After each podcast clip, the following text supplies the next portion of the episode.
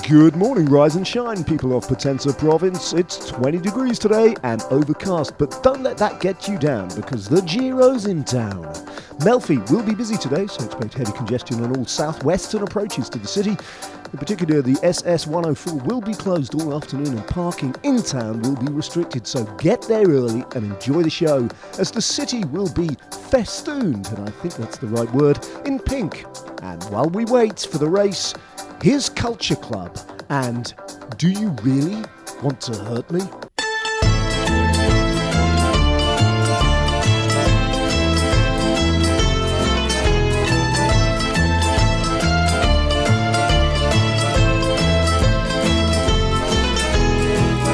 Um, right, I've arrived. I've arrived at the finish line with Matt, and we're just doing our prep. Just to, Matt tends to, he's quite aggressive with his um, sets of uh, results and his Garibaldi. He just rips it up and he's got Pritt stick, and he um, he just yeah he just tears things apart, and then it, liberal use of highlighter as well, and lots of scribbling. As a very we each have our sort of little com- complete completely different methods of what the information we need to access, but um, not dissimilar, but also quite unsimilar, and it sort of like relates to our, the different nature of our jobs as a kind of colour commentator and lead commentator and the slightly differentiated roles that we have anyway. That's not of any interest. What is of perhaps interest is one, it was quite stressful getting here, um, uh, about a 20 minute drive, but then when we got close to the finish line here in Melfi, which is lovely by the way, although we're a little bit out of the old town. Um, it, it, was just ragged. we got we got stuck in the barrier section behind people, sort of going about their work and trying to put out the banners and all that sort of thing. And it just because it's quite an early start and the time's a bit limited, it got a little bit. It did. It did. Um, we, we call it is it grand grand tour intolerance, isn't GT, it? GTI, and yeah. it normally kicks in on stage five or six, doesn't it? It's quite early, uh, but I, th- I think it was justified. I think it was justified. But we're here, we're safe. Yeah. We're still not out of coffee. We've got, got to slot that in. We've yeah. also got to do this little bit of podding.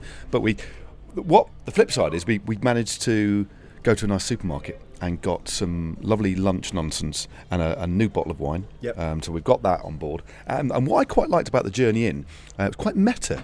Um, rather than talking amongst ourselves, we listened to our own voices on the podcast. A bit self-indulgent, that it was it? quite self-indulgent. I just wanted to hear what it was like. But yeah, um, back to yesterday's stage.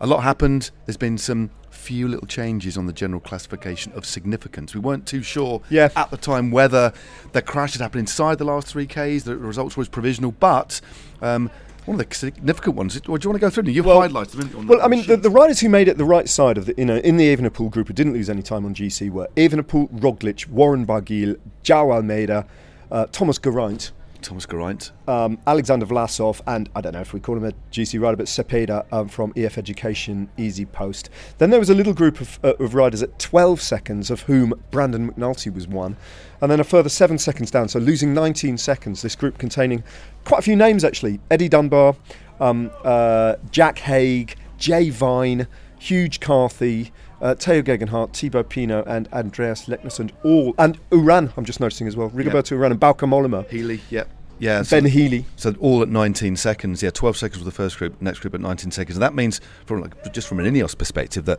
Geraint Thomas has vaulted above Tao Geoghegan Hart, uh, although Tao is just still inside the top 10. I don't know if he did any interviews yesterday, but I would imagine, given the seriousness with which he's come to this Giro d'Italia and the form with which he, he brings to the race, he will be fuming with that. It's an it's an unfortunate loss. It is bike racing, but that's uh, 19 unnecessary seconds that he's lost there. Um, but that's it. That's set. There's no point in dwelling on. It. They've got to look ahead. And today's finish, it's a really intriguing one. It's a, it's a, a, a lot of not a lot happening. Absolutely nothing. We're yeah. bedding in for a really long haul for the first four or five, four hours, four yeah. and a half hours, and then it's a really tasty little finale. We've driven some of the roads in reverse this morning. We rode the climb in the pitch black last night. Commentating um, on what will happen. Commentating on what will potentially happen. Um, imagine if it was actually correct and we could just lay that over. Just copy and paste it. Yeah, why not? um, but yeah, a couple of tough climbs, quite long. Uh, but there's no rest. After the first climb, it, there's no descent plateau, then kicks up again. Uh, and I think it's definitely hard enough for some splits to occur. Won't be one for the sprinters today. I, I, definitely not. But will it be a break? Will it all come back together? Don't know. I think a break might stay clear. Might do. Might do. Well, with that in mind, I've I, I had a, another little um, voicemail update from uh, Charlie Quarterman, who uh, has uh, just reported on his first couple of days of racing at the Giro. He of the Froomy elbows. He of the potentially he of the Froomy elbows, and we might see them in action today. Ciao from sunny Oxfordshire is what I said uh, four years ago when I announced that I'd signed for Trek Segafredo. and I found out yesterday that Cavendish still takes the piss out of me for that, which is uh, obviously fantastic. Uh, I'm really proud of what I said uh, and the way I said it four years ago. Um, had a nice day yesterday. Stage one, well, sorry, stage two, the first road stage. Um, five hours in the sun to, to chat and make friends, or um, going to see my old pals from from Trek Segafredo, which was a lot of fun actually. Um, and that's going to be going to be it really. It's going to be a lot of that and a lot more suffering. I think probably going to get even a lot harder the next few days. But a quick question though: um, if you're on the side of the road, which is lovely, 'cause there are thousands of people. It's crazy how many people are on the side of the road.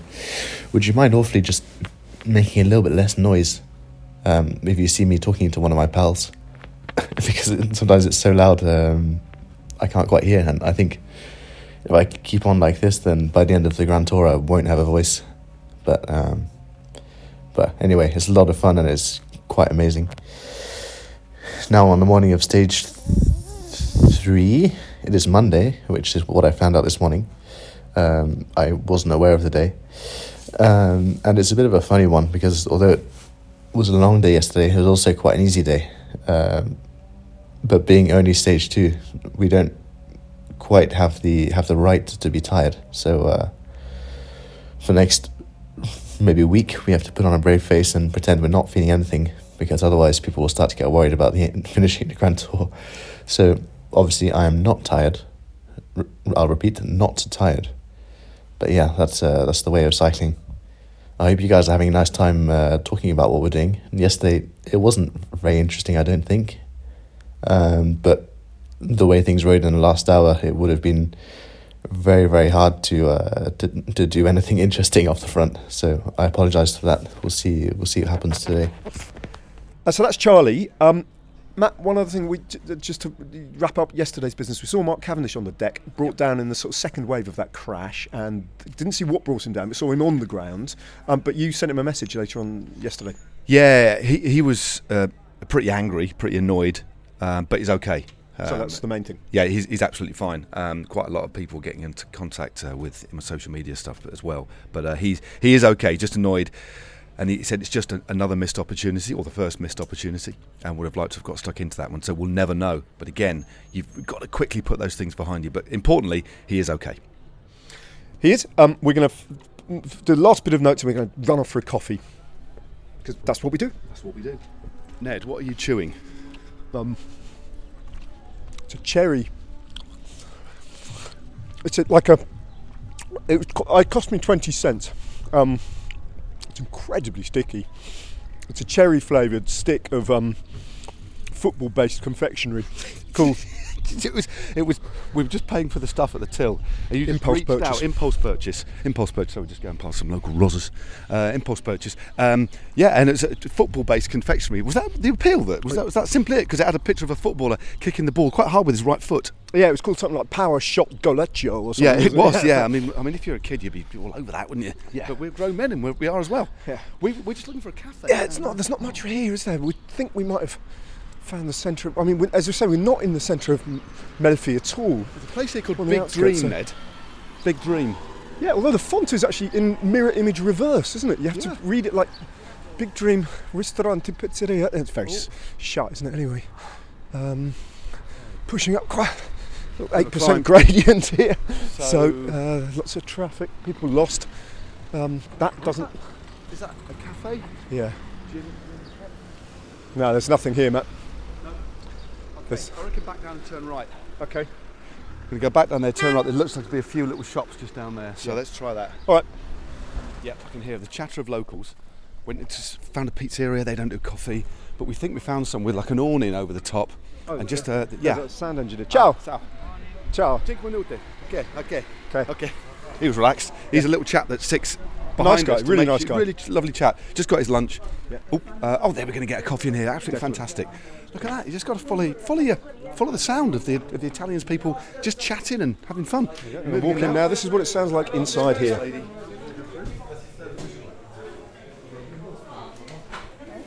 Buongiorno. Uh, un cappuccino e un caffè, per favore. Grazie. You got the order in. 2,50 euro. Ma sono da portare fuori? No, da bere qua? No, a porta, a porta via. Da portare via. Grazie. Smells fantastic in here, doesn't it, Matt? smells great, doesn't it? Uh, but yeah, the coffee's being poured, and um, the security detail, not the police, not the official Rosas themselves, but the security. Un cafe. Um, the security guys, yeah, they're on the Baileys. Yeah, I- I've never seen that before, and as a lot of people may know, I'm a big fan of Baileys, but I'm, I'm not going to have any. But I've never seen it before. So an espresso in a, uh, like a lo- lovely little china cup with a generous glug of Baileys on top, and one of the security detail is now having it, and it's still the morning. it's been the theme of the last couple of days, hasn't it? it's been a constant strong theme. Yeah. Yeah. So what do we think about that? I mean, he looks like he's in control. So long as nothing goes wrong, Yeah. I think it's fine. But the problem is, as soon as something does go wrong, I think people will look back and say, well, did you have, in yesterday's case, did you have a beer at nine o'clock in the morning? Today's case, did you have a Bailey's? You know, and that's and there'll be an inquiry, and there, there will have to be.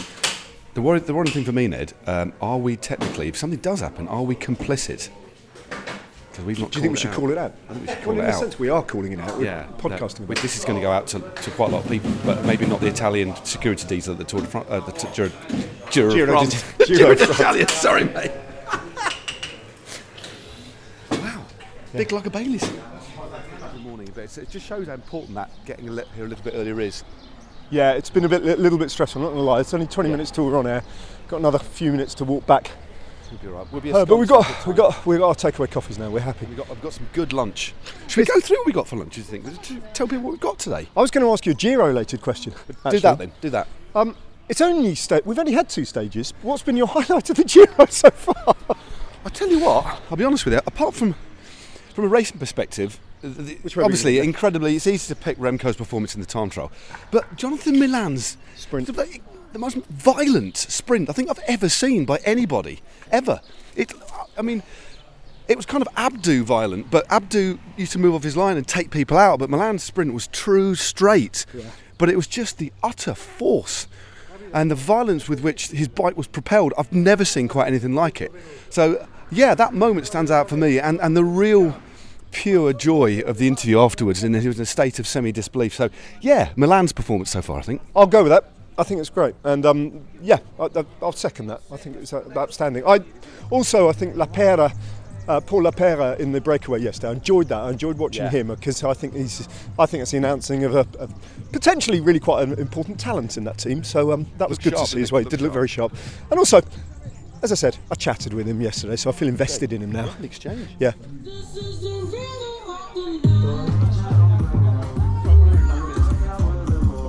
Benvenuti, wherever you are. Welcome to Melfi. The Giro starts to really hit its stride today as the race finally heads inland. A long, flat course southwest into the heart of Basilicata before a, a distinct sting in the tail. The race will be a slow burner today with a series of fireworks at the end, and it could be a day for a break, an opportunity perhaps for a world class puncher or even a GC race. It's all up for grabs on stage three, and that's to back up the fireworks we saw at the end of stage two. Approaching 500 metres to go, Malcolm Oliver looks round, checks, sees that Toms Skujiņš is still there to ride for Mads Pedersen.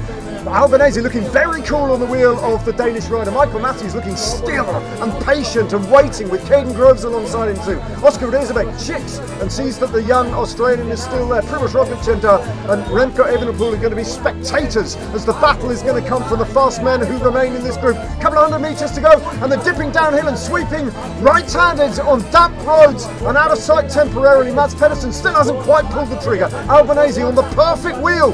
300 metres to go now. Albanese waiting to open up his sprint, but still it's Toms Skujiņš. Still he's going to lead Mads Pedersen. Here comes Michael Matthews though. He's the first of the sprinters to really open it up. Pedersen alongside him. Matthews pushing for the line. Matthews dipping his head. Matthews wheel on front now. Groves looking for room on the inside. Matthews going to hold them all off, is he? Pedersen coming with a charge, but it's Matthews. And after all that work, Jayco AlUla have a leader who can deliver. And once again, after a long, long wait for a victory at the Giro d'Italia, Michael Matthews grinning from ear to ear takes a brilliant victory in chaotic circumstances here in Melton.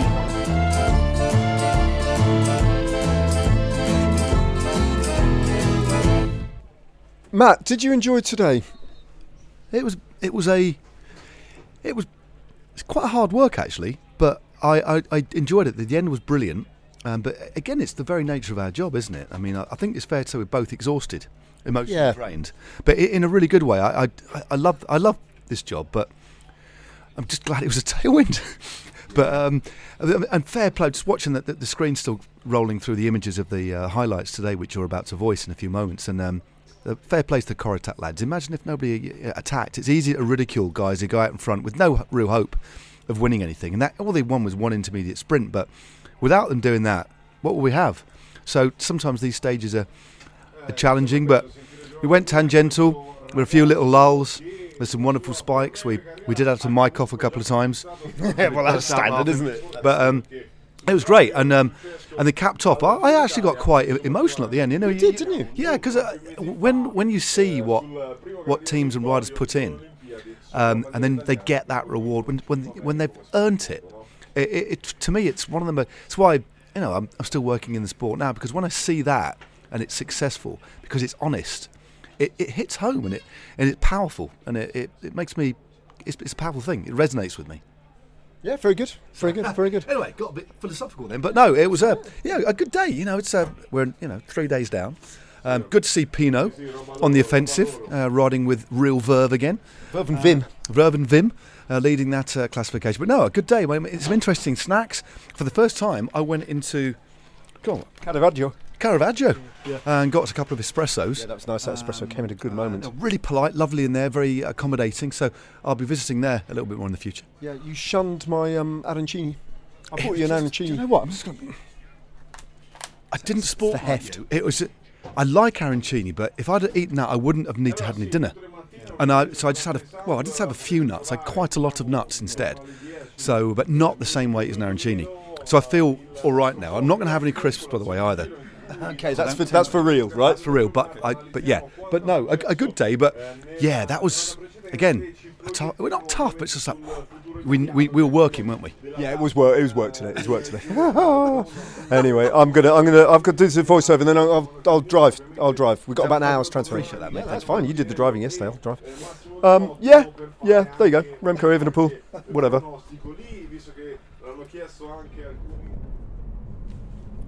Um, it's quite nice. It's the first time I've done an introduction on Never Strays Far, the podcast. So we're we're half an hour away from our hotel. Um, Ned's driving. I drove yesterday. Uh, I've got the mic powered up. Um, it's, it's worth mentioning um, as well that um, I quite like the way that microphone heads, you know, the spongy bit, uh, deforms when it's been in a bag. Um, I've got a microphone in my bag, and it's like it deforms and then reforms. But this one has reformed into quite a nice shape, Ned. It's like memory foam, isn't it? You could, um, if you got enough of them, you could make a mattress out of it. And um, Steve, is? You could. I'm trying to think what you do, how to conclude that sentence. But the only way of concluding is, uh, what would you do with a mattress? It'd be really a really expensive way of, of, of like patching together a mattress though, would it using like multiple microphone heads and weaving them together. Yeah, if I'm honest, it's uh, it's probably easier just to go to a mattress wholesaler or retailer if you need a new mattress and you need a market for it, rather than, as you say, it's a, they are um, they're specific equipment to audio, and you do often pay a premium for audio products, don't you? And um, just seems just thinking about it now. Now I've had a bit of time to consider it. Just seems a daft way of trying to uh, put put a mattress together, doesn't it? Yeah. If, if you want if you want something comfortable to lie on, just go and buy a proper mattress. Is what you're saying. Now, Ned, we are driving back from the, uh, quite an exciting. Uh, I- I'm not going to call today's stage, Ned, uh, a stage of two halves because it wasn't that, was it? It was a stage of kind of four fifths uh, and and a fifth. You I mean? yeah, yeah, it was. It was a bit. So yeah, it was well, uh, what forty kilometres. It was all about for the last forty kilometres, really, and it was a two hundred and thirteen kilometre stage. So actually, yeah, ra- round about. Four, I can't do the maths. I'm not even going to try to do the maths. It's, it's approximate, isn't it? Um, but it was. Oh, are we still? We're essentially in a little bit of a race convoy. We're we're heading to our hotel. It's a shorter drive. So we had a good two-hour drive, of which we obviously documented from an audio perspective for you, if you listen to the previous episode. But we are two vehicles behind. Yeah. The official. Yeah.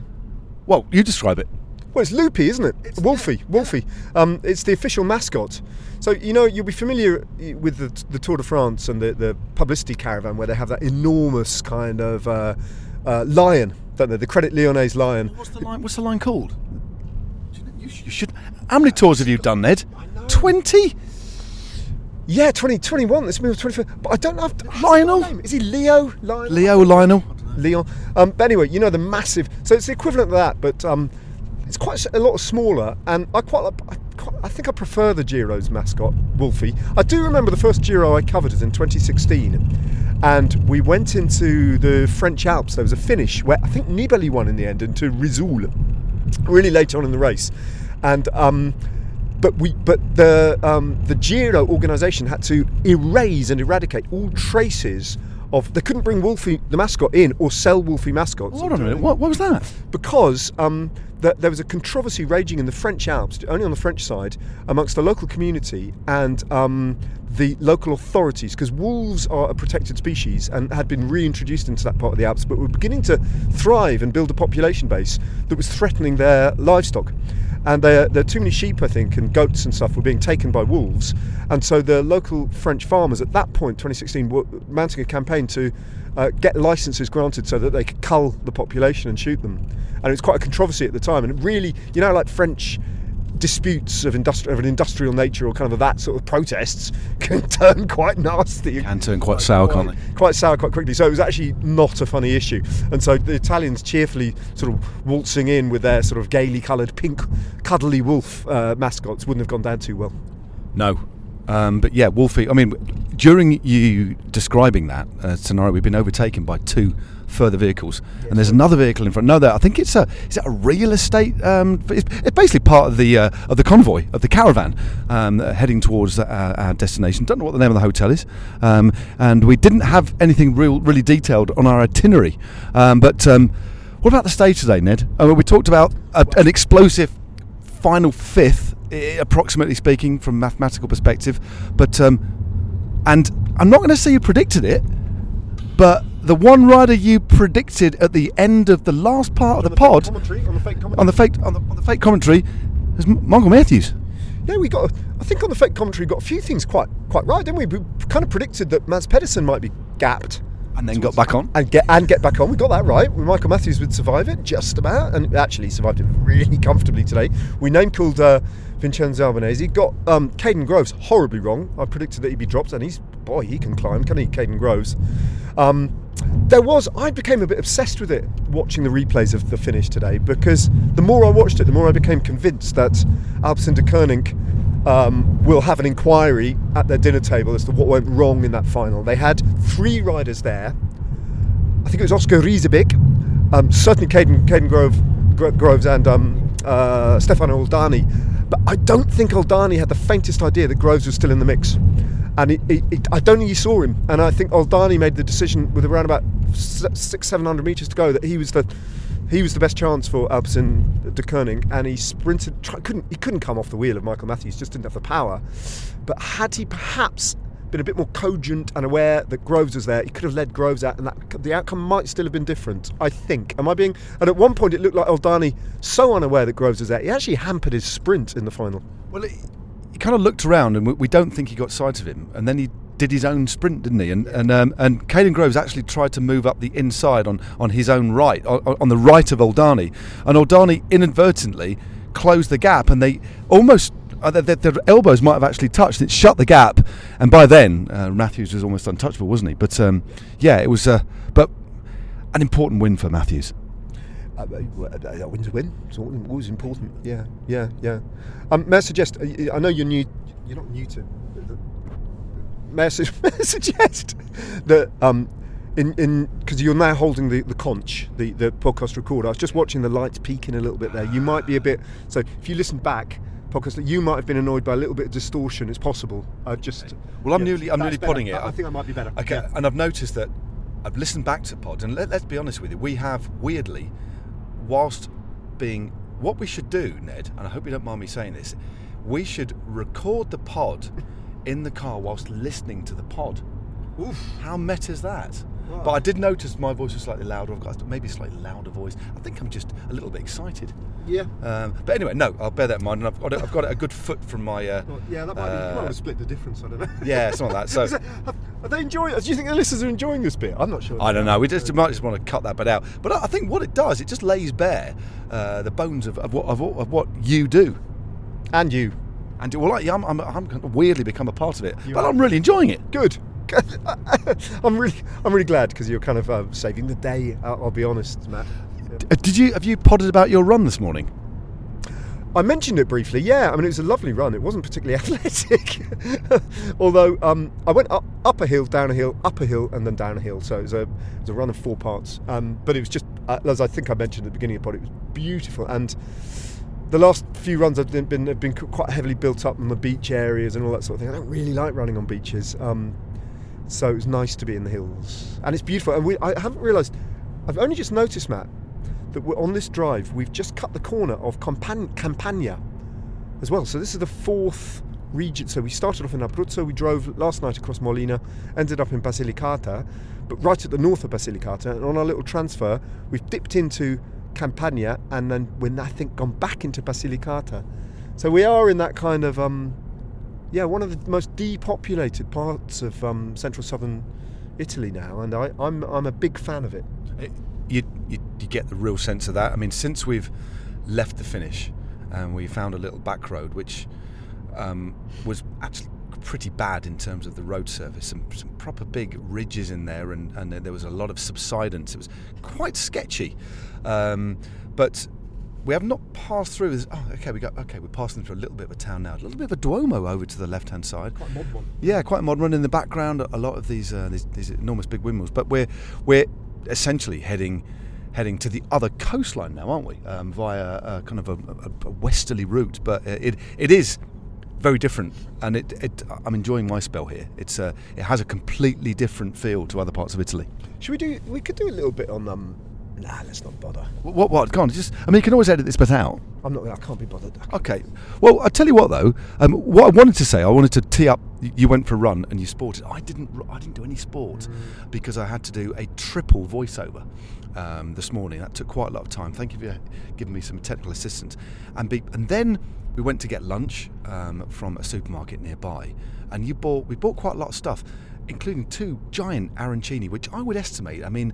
Um, good 400 grams per arancini. I left mine there, but you had yours. But the reason I left it is because it's just so many carbs, and I haven't sported like you. And I just wanted to explain myself. That's all. I didn't leave it um, to, in, a, in a whimsical way or kind of in a neglectful way. I was quite surprised, and if I'm absolutely honest, I was. You're right. I was about two percent slightly hurt by the, because I, I think, I, I think, I genuinely, I was slightly hurt. I'm being oh, honest. mate, I'm really, really sorry. because it, I think they're, the I think there's just uh, they were slightly warm when I picked them up, and I think they are just like uh, they're amazing. Let's just be, let's be honest. The arancini I think are amazing. They're not only We're on the route. we're on the race route. We're on the race route. We're on the. Sorry. Um, we're on the route. We are. Don't know where we are on the route because there's a lot of climbing, isn't there? There's three three big climbs and it ends on the top of a climb. And Um, I just want to apologise um, for that they are because Italy's equivalent of the Scotch egg. I mean, I can't think, and they're slightly better than a Scotch egg. Although a good Scotch egg, anyway. But they are, they are like. There's no more. There's no denser food than an arancini, is there? I, I can't think of a denser food off the top of my head. I can't, I can't think of a denser food. Oh, we're, we're still on course. We're turning right. Oh, we're in a litter zone. Yeah. Chris Chris Boardman always used to claim that tartiflette was the densest food on the planet. Remind me, tartiflette. Uh, it's ringing bells, but I, I, elaborate. It's that um, it's that French alpine mountain food that is made of um, mostly potato, but those is it reblochon cheeses that you just plonk whole whole on top of this potato sort of base, and then stick the whole thing in the oven, and the, reblochon cheese just goes all over the tartiflette, and then it forms a sort of like baked on crust at the top. So it's basically potato and cheese loosely. Um, and I, Boardman loved it when he was, yeah, yeah. Um, Chris, you know, on a, on a mountaintop finish. We used to have these amazing caterers at ITV as well on the Tour de France, and um, Odette and uh, Philippe, who I've written about actually, and how I won the yellow jumper. And uh, there'd always be one day where they'd serve tartiflette, and that was Boardman's always Boardman's favourite day. And he'd sit there consuming enormous amounts of tartiflette, and he'd go, It's got the it's got the density of a of a what did he used to say? It's got the density of an element that is hitherto undiscovered by man. wow. I just, uh, what, what I also, I mean, um, that just to rewind approximately 45 seconds, I've never seen you blow a raspberry before, and I've known you for about uh, well over a decade. I've never seen your tongue vibrate in such a manner. Did I just blow a raspberry? You went. Did I really? Yeah, I've never seen it before. I've never because you, you're quite. Although you're a strange man, you, you, you, you know you're quite. You, you never kind of veer into parody, and I've never seen you do something so so so strange and uh, kind of it's weirdly beautiful. But yeah, just thought just kind of share that with the viewers. You've never blown a raspberry in front of me before. I just I can't, I've got no recollection of having just literally just blown a raspberry. I'm really surprised by that. When you do the editing, you will hear it. I'm not going to do any. Well, I'm not going to. Yeah. I'm, gonna do, I'm just going to slap these bits down really and just go bash it out there. But yeah. Tell you what we should do. We should listen to you blowing a raspberry um, on the pod tomorrow and record it for the pod, and then we'll record your feedback. yeah, you yeah, that was that, that wasn't a laugh that Ned did. It's more of a wince. Yeah. Well, we're nearly there. We go 17 minutes. I've got a um, slight time issue here because I've got when I get to the hotel, on according to the schedule, I've got 20 minutes to get checked in, do the funny passport thing that you do in Italian hotels, which, by the way, nearly went wrong. Thanks for rescuing me yesterday. Could have left my flipping passport. Well, I did leave my passport on the dinner table. You found it. Thank There you. was no kind of about it, mate. It was left. You rescued me. Not for the first time on this Giro. Um, but then I've got to get checked in. I've got to get a Wi-Fi code and hope that it's up to scratch. And then I've got to uh, make the connection to Girona, where David Millar is waiting to give us his post-race analysis.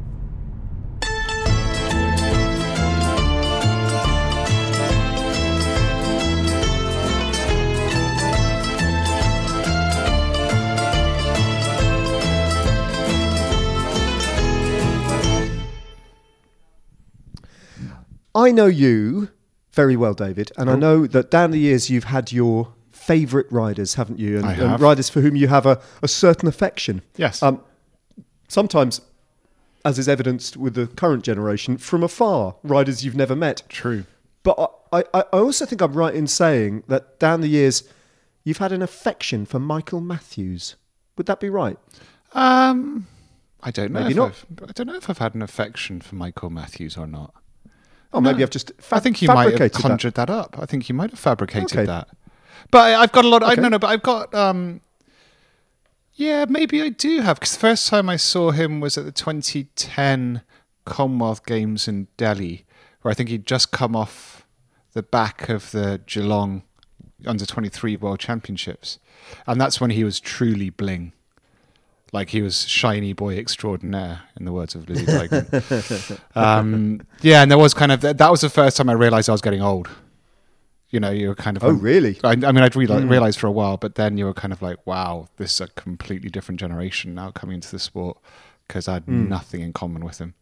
Um, so maybe it's an affection in that to that degree, where it was like it was the the beginning of the end when I saw Michael Matthews and Bling come on the scene. Yeah, he's a good rider though, isn't he? He's always been such an exciting rider, and you kind of feel it's weird now seeing him that he's he's kind of getting to that point in his career where he's is just teetering on the plateau, isn't he? Before the decline and fall, Holding on. holding on. But I mean, it was a very impressive win today, wasn't it? Oh. And you could you you could argue that. I'm trying to think if this is true. Uh, you could argue that his win at the Tour de France last year in Mons That was epic. was was perhaps his best win. I, I- yeah, I, I don't think it's arguable in the slightest. I think it was. I mean, I think it was such a any rider to pull off a win like that in the manner he did, and especially a rider of his style. You, it was so unexpected and such a, a grandiose performance. But today was clinical.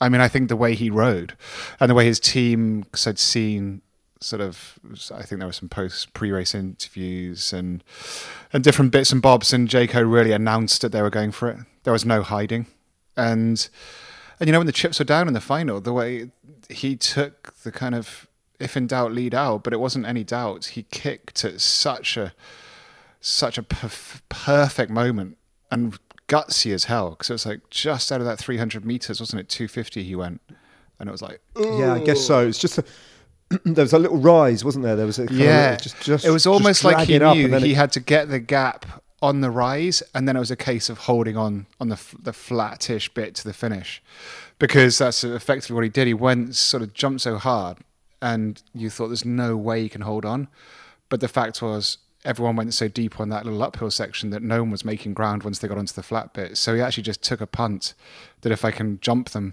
basically he jumped the sprint and held on. And it was like you could see the joy. I mean, it was kind of to pull it off because I don't know. I mean, you'll know more than this, but he says he's had a pretty terrible start to the year for one reason or another. So to pull it out the bag there. Yeah, that was a bit of a uh, that was a bit of a mystery one to me, and it was a mystery one to Matt. And um, I, I didn't. I, I must admit, I must confess, unless I missed something, I didn't really know what he was referring to, and it may be something that um, uh, we've just missed, or it may be something that no one knows about. You know, that, that is personal to him. I, I, I, I don't know. Or maybe it's as simple as he's had COVID or an illness. I don't. Maybe know. one of those ones where he's just not been hitting the numbers in training. And as you said, Maybe, you're the only yeah. person that knows that had some sicknesses. No, and when again, when you're at that point in the career that he's at, it's not big news. You know, he's kind of Yeah, when you're like yeah. the hitter, it's like you've got a little, you got a a sniffy nose. It's kind of it's all over the sort of the cycling news, cycling press. But I guess Michael Matthews now, if he's had some little downs in the last few months, no one's reported on it. You know, Yeah, yeah, which again, yeah. the beginning of his end, bless Yeah. him. But that's an amazing. But I, I think what's really encouraging for him, it's almost as if that was a bonus stage getting today, because I think he must have marked out a few more further on. Because I, that was the impression he sort of gave, the sort of sentiment that to get that so early, uh, because perhaps it was a bit of a long shot today. Which Yeah, I think there's a stage. There's a stage in a couple of days in Napoli uh, that, that that could suit him uh, potentially. But I also think I think he's going to have a proper tilt at the um, Maglia Ciclamino, which actually could end up being really quite an interesting um, uh, uh, competition between four, five riders uh, on this uh, this edition of the race. So that'd be fun. I'd enjoy that. I, I saw um, Roglic and Remco had a little go at the bonus seconds, and Yeah, that was Remco funny. just yeah, just pummeled him really, didn't he? Just like got him. Uh, uh, yeah, Yeah, yeah. good. Because we were like, as you do, you kind of like you know thinking about what if you were if you were Remco's opponents, what claws, sorry, what straws are you clutching at? And you think, well, what about in a wet descent? Well, that was fine today. Yeah. And what about like? But he's got to take every opportunity he can to out sprint him because we know Roglic can sprint. Well, that didn't work. That didn't work so well today, did it? You know. I know. Only Roglic He's, crushes um, the opposition in those moments. But I tell you what, I, I listened back to yesterday's pod, and I have to say, much of my viewing of the final today was based off your fake commentary from yesterday with Matt. Wasn't far off. A lot No. of it. No, no. it, it, we were quite chuffed with that because I think we got we got Bauke, Pedersen. Bauke was up like, there. Bauke, we got Mads Pedersen being like distanced and then getting Yeah, back on. We got Michael. Matthews being all right. We got Vincenzo Albanese being there. Yeah. um, yeah, we did we did all right. We did okay. Uh, so it was quite, it's quite more good. of that. But That it's quite. good.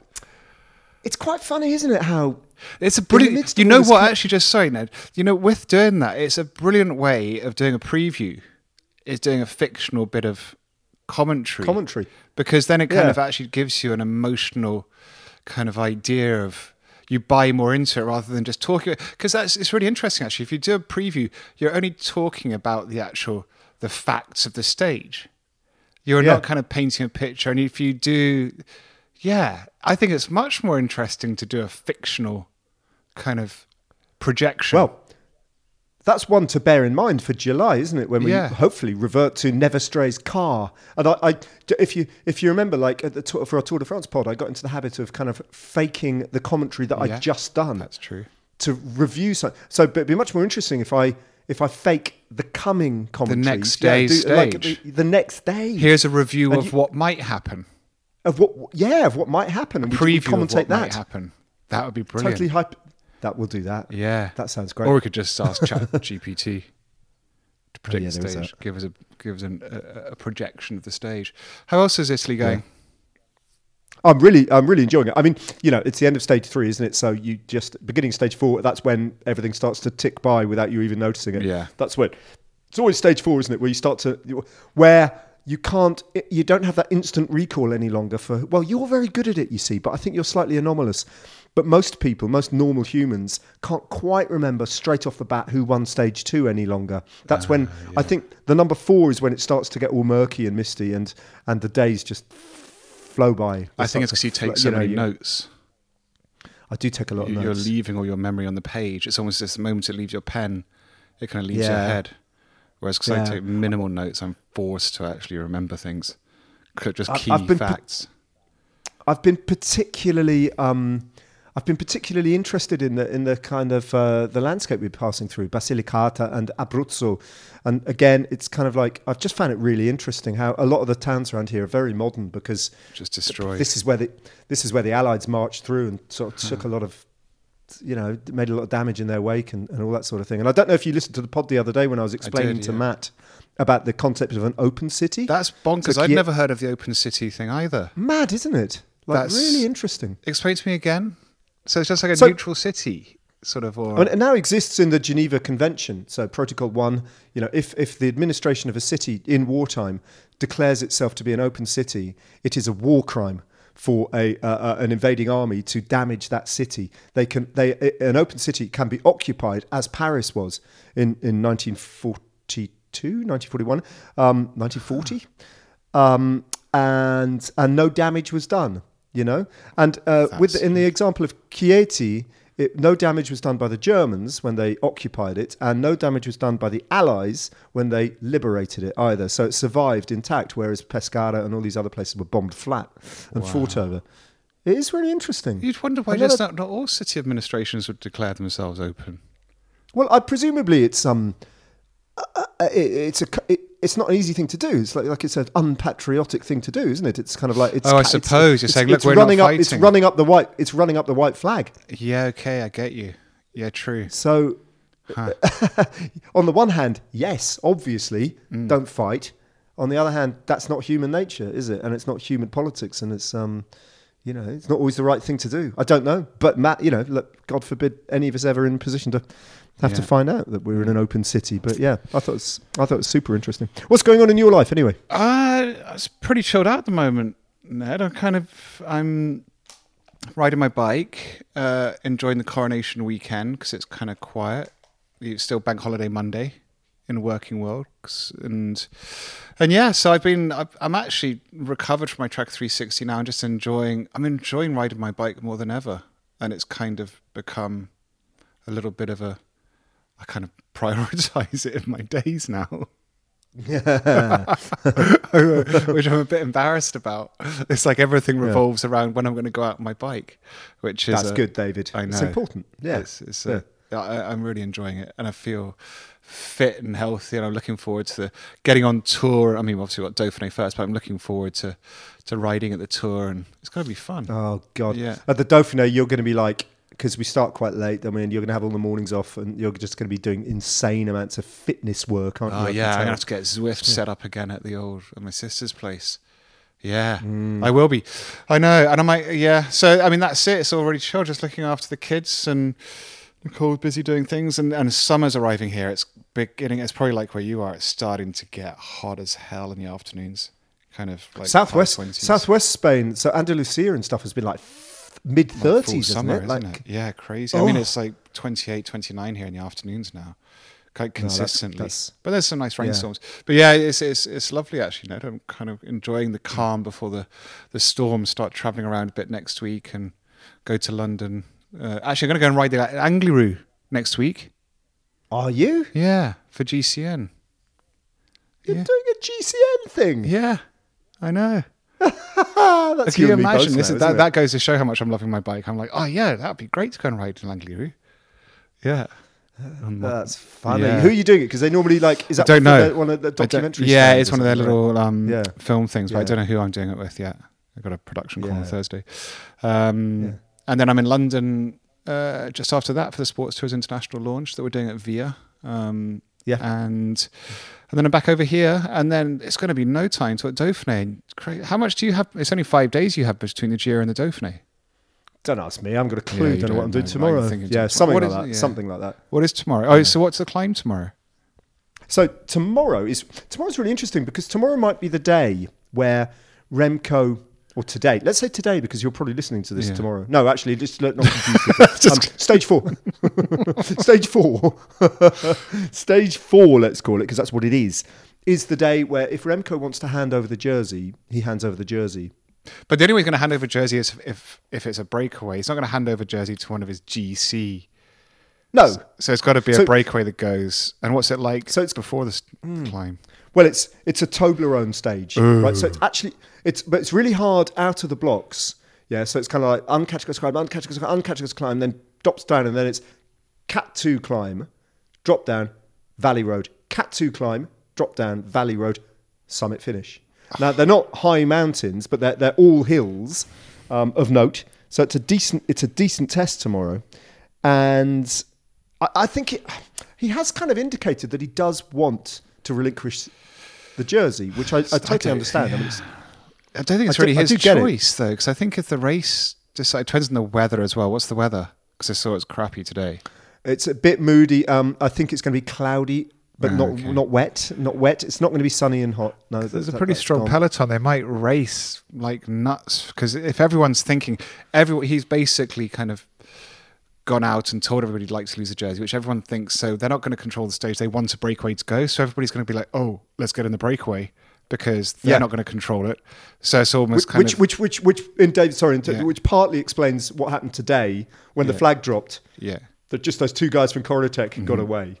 Um, and I think a lot of the reasoning for, or part of the thinking there was, well, tomorrow's the day. Why would you bother with, you know? Because I think the battle to get in the break tomorrow is going to be insane. Yeah, which in itself kind of could make the race really hard, which means he's Mm. at the front anyway, and it turns into, like we see more and more these days, where it turns into all the hitters kind of a small peloton just racing incredibly hard all day, which would be awesome. because there's a lot. There's there's there's so many like strong riders like Thibaut Pinot, who's now suddenly He in the lead of the great. King of the Mountains competition. Doesn't he look good? But he's in that he's in that GC no Yeah. man's land where like it's not quite he hasn't quite lost enough time, and that's why I was thinking today there was a little there are a number of little groups trying to chase back on, and Warren Barguil was one of them, being you know with Mm. Three riders with that. three teammates trying to. And it's like I was thinking, what are you doing? Mm. What about McNulty? He's a sort of rider who could go up the road tomorrow. See, there's, there's some yeah, he sort- lost. There's some sort of weird riders like that. That is a very good point. He actually he paced Joao Almeida. Yeah. back on today, and, And then, then all of a sudden, he just sat up, didn't he? Yeah. Mm. So UAE have said they're going to do some interesting things. So McNulty, he's certainly going well. It could just going very well. slide him up the road, get him in the jersey. Yeah, yeah, yeah. I think yeah, I think it's going to be it's it's not it's not going to be straightforward for Sudal Quickstep to police that. That's all, what I is it? mean. it's, it's really hard. You can't. It's the race that decides, as they always say, and it's it's no picnic to kind of choose the break on a stage that that's hard. So it could be that it ends up, and it's a perfect opportunity for a team like UAE or Ineos if they want to kind of put the cat amongst the pigeons, then they should do it on a day like tomorrow. Mm. Sepp Kuss as well. Hmm. Well, mechanical. well, that'd be really nice. Are, are you going to be able to? You're back at work tomorrow. It's not a Oh, long I'll have bank, it on. bank holiday. not working that hard. You'll have a so okay, cool. Yeah. So maybe we should try and reconvene. What's what's Kenya up to? Where is he? Dunno, Last time I heard him, he's- he was, he was in Amsterdam. He was in Amsterdam, so it could be a few days kind of recovery. I think he's having a break, a well-deserved break, to be honest with you. Oh mate, he has Yeah. been working so hard, Yeah. hasn't he? So um, we'll chase him up. We'll, Yeah, we'll yeah. get him, try and get him on. And uh, Yeah, that'd I be think we good. Yeah, yeah. All right. In the meantime, in the meantime, Matt's doing a great job, isn't he? He's Like, lovely. He's, I, I love yeah. it. I love a bit of Matt Chat Stephens time. Me too. Makes me laugh. Yeah, me too. all right, then, All right, David. Brilliant. All right, Ned. Take Speak care. later. See you soon. Bye. Bye.